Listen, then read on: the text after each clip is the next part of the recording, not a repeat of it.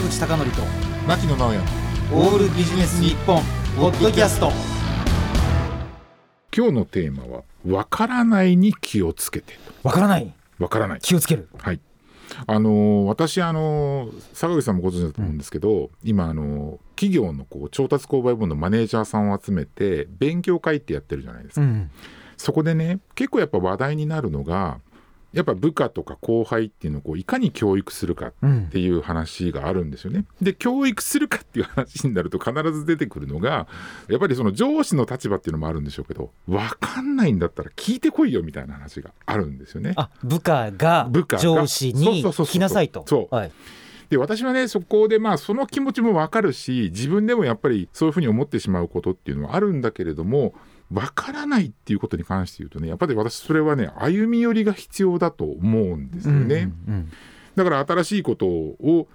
やるときにはやっぱりこう教えるとかで重要なのはやっぱり上司の人も部下に例えば教えてくれってやっぱ言えるかどうかっていうのはこの部下とか後輩から先輩に対して教えてくださいっていう言えるかどうかっていうところにすごくあの重要なファクターになると思ってるんですね。すなわち聞いてこいと上司は言うけれど、うん。部下が聞きづらいようなそうそうそう関係性とかそういうのがあるんじゃないかなと、うん。だからあの別に確かにねだって例えばあの部下の人がやってる業務っていうのって上司の人100%分かってるかって言ったら分かんないわけでしょ？だからそこはなんか教えてください。ね教えてっていうのは全然いいと思うんですけど、そこでね、うん。このねコロナ禍。うんテレビ会議で。テレビ会議でね、でねその教えるっていうことに関してちょっと私あのちょっとこのコロナ禍っていうのが問題だなと思ってるのは日常的な上司と部下のやり取りの中で教えるっていうのは下手すると数秒で完結する教えってあるじゃないですか。うん。こういうことだよそうそうそうそうそう、それでのがあるでしょ。でそういうのが今のコロナ禍ってそれこそテレワークとかで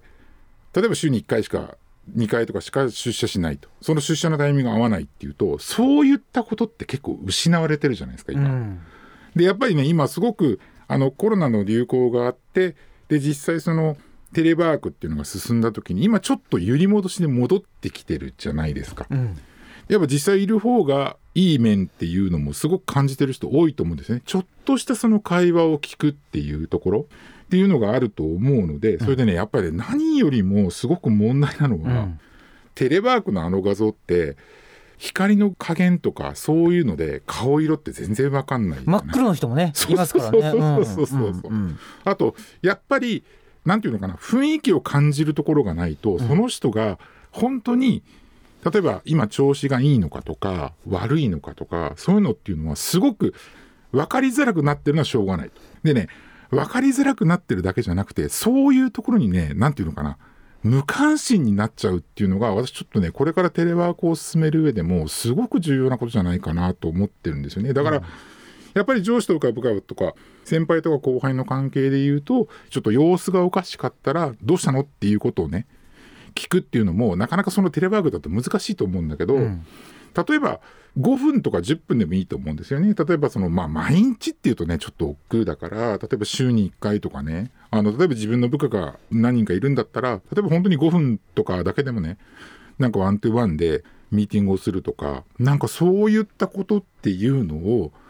織り込んでいかないとやっぱりそのコミュニケーションっていうのがこうどんどんどんどん成立しなくなるし、要するにあの会話の中でうん。質問があるけれど、いきなり質問だけっていうのは難しいそうからそうそうそうそう5分間だけでもいいから意思疎通をこう図っておくってそうそうことが最近重要な。のかなどう？って言って、例えば本人だけじゃなくて例えば家族の皆さんも大丈夫ですか？とか最近なんかそのテレワークをしてて問題ない？とかね。そういったこととかをなんかつまんない話かもしれないけれどもっていうのは会社にいる時ってまあ沢口さんもね勤務されてたから分かると思うんですけどずーっと勤務時間中真面目な仕事の話してたってことはもう皆無でしょ？うん。まあ、よくね、うん。勤務していたら1時間に平均20回ぐらいはうん。誰かに話しかけられるとかね言いますからね。うん。だからそういうのがやっぱ全くない状況っていうのは効率が上がるとかそういったのっていうのはあると思うんですよ絶対に。うん。ただしやっぱりその中で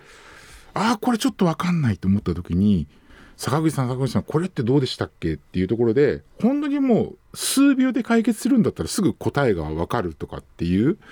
のがねそういうのの積み重ねでやっぱりその成長というかやっぱり上手くなるっていうこともあると思うので、うんその部分が今コロナ禍でなくなっているところっていうのをどうフォローするかというのがうん。今後大事なんじゃないかな。なるほどね、うん。じゃあ部下が聞いてこないからといって問題ないわけじゃなくてむしろ質問を吸い上げれるような柔らかな雰囲気の中で。そうですね、ん。そういったものを作らないとやっぱりコロナ禍で全然そのなんていうのかな。